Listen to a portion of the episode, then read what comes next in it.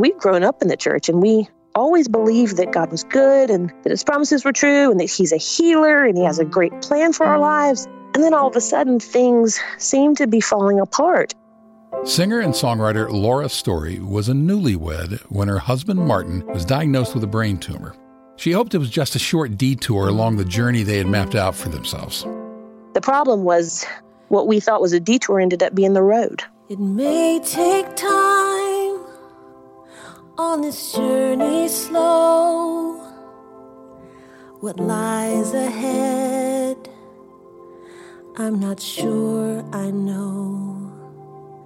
But the hand that holds this flailing soul, he will not let go. Laura Story is going to share her and her husband's journey with us today. And she has a lot of wisdom to share about finding blessings in the middle of life's unexpected trials. She's our guest on this episode of GPS God, People, Stories. It's an outreach of the Billy Graham Evangelistic Association. I'm Jim Kirkland. And I'm Phil Fleischman. Jim, I really appreciate the joy and the humor that comes through as Laura shares her story with us. And, you know, some parts of that story are hard, but Laura sees them as God's way of making her more Christ like. She does. And as a matter of fact, that's something you're going to hear Billy Graham touch upon a little later in this episode. God's business now is to mold you into the image of Christ so that you will love like He loves, have peace like He has, joy like He has, gentleness like He has. If you're going through some sort of hard time right now and you're having trouble seeing God in the midst of it, we have a website that can help you. It's findpeacewithgod.net. That's findpeacewithgod.net. GPS. God. People. Stories. I was born in Augusta, Georgia, but my family moved when I was three to Spartanburg, South Carolina. Laura Story has lived in the South her whole life. Her parents raised her and her brother and sister in the Christian faith. I can't remember a time that I didn't know about God. And I um, remember around the age of 10, uh, there was a, a revival that we had over the summer, and it was just having a guest pastor come in and there was just something about the, the way that he shared the gospel that day. When I heard him talk about, you know, me being a sinner, I I knew myself well enough. I think I'd haven't had enough Sunday school teachers that had confirmed the fact that I was a dirty, rotten sinner. But as as he talked about me being a sinner, uh, honestly, it it made sense that I didn't deserve heaven. It made sense that if there was a perfect God who had created this holy place, it made sense that I wouldn't fit in there apart from the work that Jesus had done on my behalf. And when I heard about Jesus dying for my sin, living this perfect life that I could never live, um, so that I could get this unbelievable gift, free gift of salvation, not only did it make sense that I should definitely do that, but it also made sense that I would spend the rest of my life in whatever capacity He called me to telling other people about that gift. Music is one way God has used Laura to tell people about his love. She started piano lessons at age six and then later picked up a string bass when she was 10. But it wasn't until she joined a band in college that she got a real taste of how God can use contemporary Christian music to minister to people. When I had been in orchestra, I'd always I was a fairly talented kid, and so I would audition for, you know, some orchestra and I'd usually get pretty high placement and all that. And it really was a great way to fuel my own, you know, satisfaction and my own ego. And, and people would go, Oh, you're such a talented bass player. You're such a talented whatever. But I'd never used my gifts to bring glory to someone other than me. And that was the neatest thing. Uh, and even that I found delight in using my gifts to bring glory to someone other than me. And that was kind of the beginning of how I got started in Christian music. There's a good chance you've heard Laura's voice on the radio, but she didn't set out to be a singer. She kind of fell into the role after there was a sudden opening in the band she was playing with in college. Well, that's kind of a funny story because so I played bass for a couple years, and we had a female vocalist that was fantastic. And then uh, she was dating the lead singer, and they broke up, and so she left. And they said, "Okay, you're you're the only other girl, so you're the new girl singer." and I had never really sung much, and and really, she was um, she was so talented vocally, and for me I, I feel like I have a good voice. I have a sufficient voice. I sing in tune, but I, I never uh, can't do like the vocal acrobatics of other vocalists. But it was neat, even in that, because uh, I felt a lot of insecurity when I began to sing more at, at our events. And it really was me learning just from very early on that people aren't going to come to these concerts to hear my fantastic voice. And it, it taught me early on not to lean on my own ability. And even, um, you know, here I am so many years later, I still feel so much insecurity uh, sometimes before I walk out on a stage and I think, am I going to be enough? Am I going to be enough for these people? And it's like the Lord reminding me, no, Laura, you're not going to be enough. And you don't have to be. And that's the beauty about uh, the God that delights in doing more than we can ask or imagine, because He's the one doing the work, not me. God has done more than Laura could have asked or imagined through her singing, and in particular her songwriting. Early in her solo career, she wrote a song called Indescribable about the majesty of God. Probably about, I don't know, a year after I wrote it, I got a call from a buddy of mine who I got him Ed Cash, who was he and I had done Young Life together in college. Um, he's from the Carolinas as well. And he was recording a uh, record for this kind of no name worship leader guy named Chris Tomlin. So it was before it was like big Chris Tomlin, it was just little Chris Tomlin with his guitar. And he said, Hey, we're making this record. We need one more song. Would you be okay if we recorded your song Indescribable? And I was like, Well, sure, man. It's I, secretly I was thinking, you know, I've been playing Chris Tomlin songs for years, so I, this is an amazing honor that he would play one of mine. So that was kind of how I got started.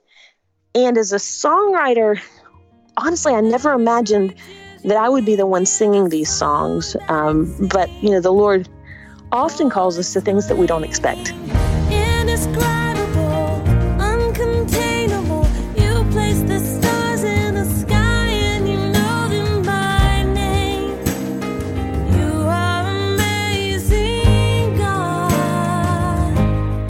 Chris Tomlin's version of Indescribable turned into a major hit across the country, and it was even played on a NASA mission. Yeah, it was played as a wake up song for the astronauts on the Space Shuttle Atlantis during a mission in 2007. Astronaut Patrick Forrester told Mission Control, he said, That song captures what I think every time I look out the window. Wow. Indescribable was the first of many songs Laura has written that just resonate with people. Her best known song, for which she won a Grammy and a couple of Dove Awards, is called Blessings. For the story behind that song, we need to go back to about 2005 when Laura was a newlywed. She and her husband Martin were getting ready to move from South Carolina to Atlanta, where Laura had accepted a position as a worship leader at Perimeter Church. We'd been married at, you know, maybe just right at a year at this point.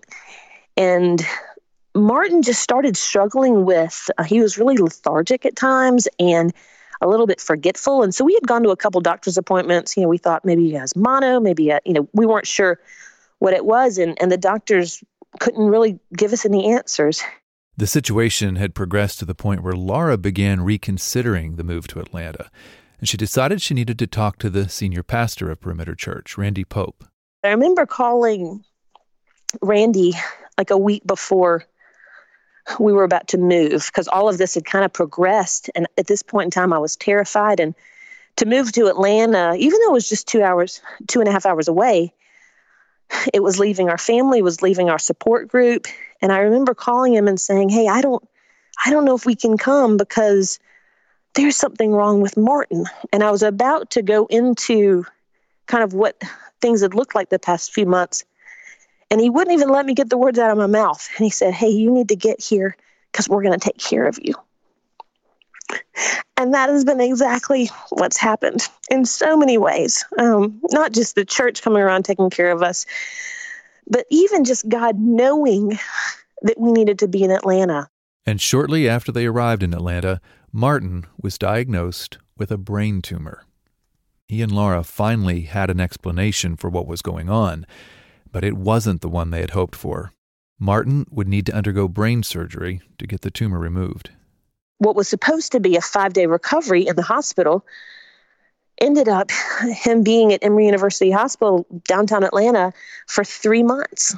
And not only was it, you know, a hard time and very different than what we expected those first couple of years of marriage to look like, it was also really hard on us spiritually because we've grown up in the church and we always believed that God was good and that his promises were true and that he's a healer and he has a great plan for our lives. And then all of a sudden things seem to be falling apart. And and we as, you know, still mid 20s newlyweds, we're saying, okay, God, we had this great plan for what we thought our lives would look like.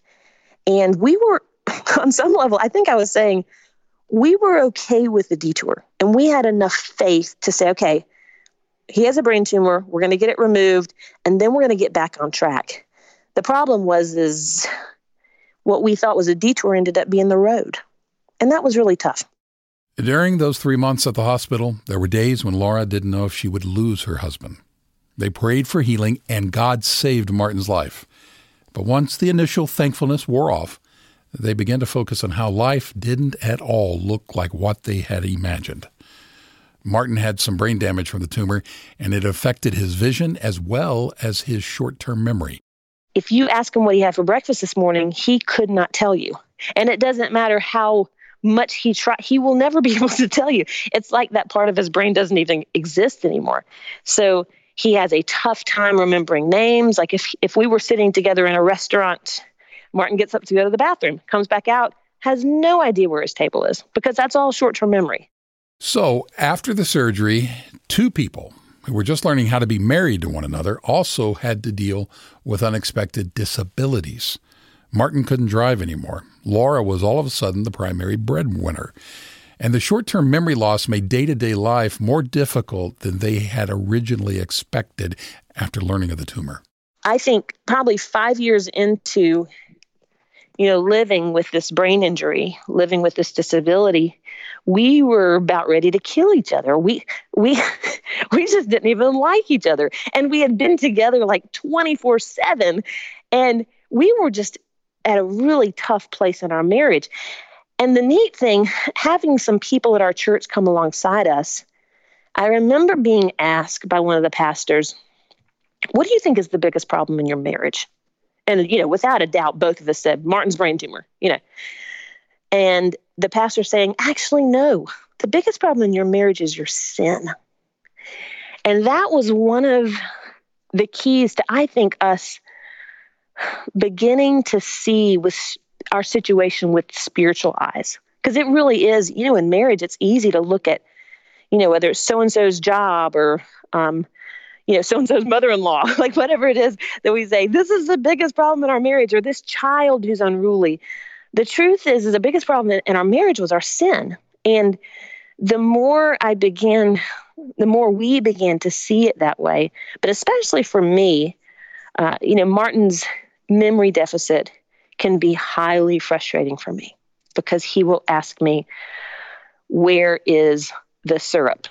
And I will say it is in the cupboard to the left. And then he'll say a few minutes later, Where's the syrup? And I'll say, It's in the cupboard to the, you know. So by the fifth time, I'm screaming at him at the top of my lungs, It's in the cupboard on the left. You know, but the truth is, that's not the problem. That's my it's my impatience. It's my not wanting to be inconvenienced by his disability. And I could take that same situation and use it as an opportunity to five, six, seven times speak to him with kindness and grace. And that's those are the things that we're learning is uh, not to see the tumor as the leading problem. Uh, the tumor can either be a source of frustration in our marriage or it could be a means of grace where we really learn how to love each other better and learn how to depend on God more. It was while she was discovering some of those truths that Laura wrote the song Blessings. I was driving down I 20 near Birmingham, Alabama, and it was about maybe four or five years after Martin's brain tumor, um, after the surgery. And I was driving, and he was asleep in the passenger seat. And I just was kind of reflecting in the, st- it was like midnight. So I was reflecting kind of in the stillness and the quiet. And my first thought was, God, this looks so different than what I expected. But my second thought was, and it hasn't all been bad. After five years of struggling, it was like a light bulb had clicked on. Laura began to wonder what if the hardest things in life are actually God's mercies in disguise? I realized there's things that we had experienced, things that we had learned about ourselves, things we had learned about God, ways that we had seen Him work in our church, in our family, I was beginning to have like this veil kind of come back from my eyes where I had been asking God for this one thing. I'd been asking God to heal my husband, which obviously is not a wrong prayer. It's a good prayer. But I had been so fixated on that one thing that I was asking him to do that I felt like I was missing the thousand other ways that he was blessing me. And it was like this epiphany moment of me saying, huh, what if you're blessed? I felt like kind of a dummy, you know, going, what if this is actually part of it? What if you are using the most broken things to display your glory? What if you're using the most broken things to heal me in areas that I didn't even know that I needed healing, that are far greater than we ever imagined? And what if trials of this life, the rain, the storms, the hardest nights, all your mercies in disguise?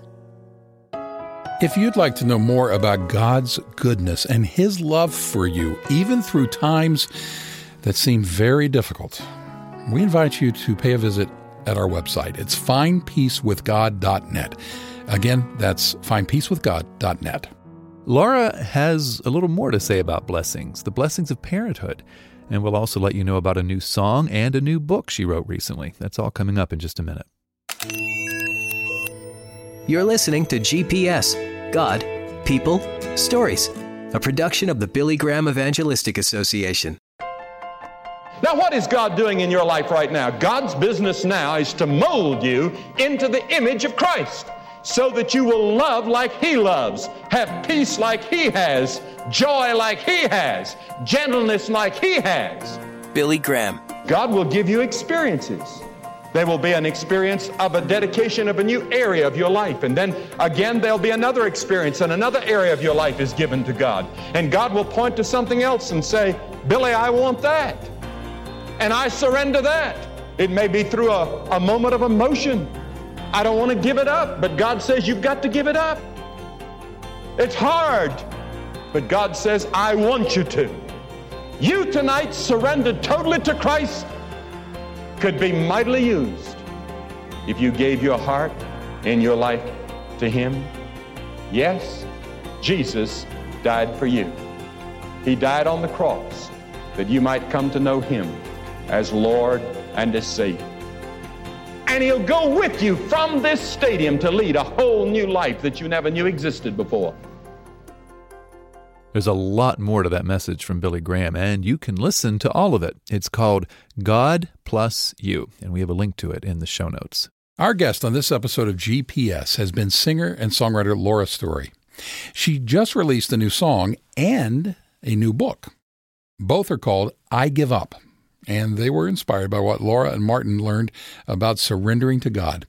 That's something they had to do not only with Martin's brain tumor, but also through difficulties they faced while trying to have children. We didn't think we were going to be able to have kids, and now we have four little rugrats running all over our house all the time, you know? And God has answered that prayer request, you know, abundantly more than we could have thought or asked. And that's been, uh, that's been one of the richest ways that we've seen Him uh, provide the, the deepest longings of our hearts. Uh, and so it, it's it is tough knowing, okay, well, now why did God intervene and, you know, give us kids where he didn't intervene and heal Martin completely? Well, I, don't know that. I don't know the answers to that. Um, but I'm still believing that he is a good and loving God. And so I'm going to choose to trust him, not just when he's answering the prayer requests the way I think that he should, but I'm just going to trust him because I believe that his plan really is better than mine. God has a plan for your life too, and it is far greater than anything you could imagine. If you aren't sure where you stand with God, please pay a visit to our website. It's findpeacewithgod.net. We want to thank Laura Story for taking time to talk with us for this episode of GPS. By the way, all the music that you're hearing throughout this episode, it is Laura's. We appreciate you listening. I'm Jim Kirkland. And I'm Phil Fleischman. A couple more real quick thank yous. One to the writer of this episode, Christy Etheridge, and one to our producer, Josh Batson. This is GPS God, People, Stories. It's an outreach of the Billy Graham Evangelistic Association. Always good news. Life.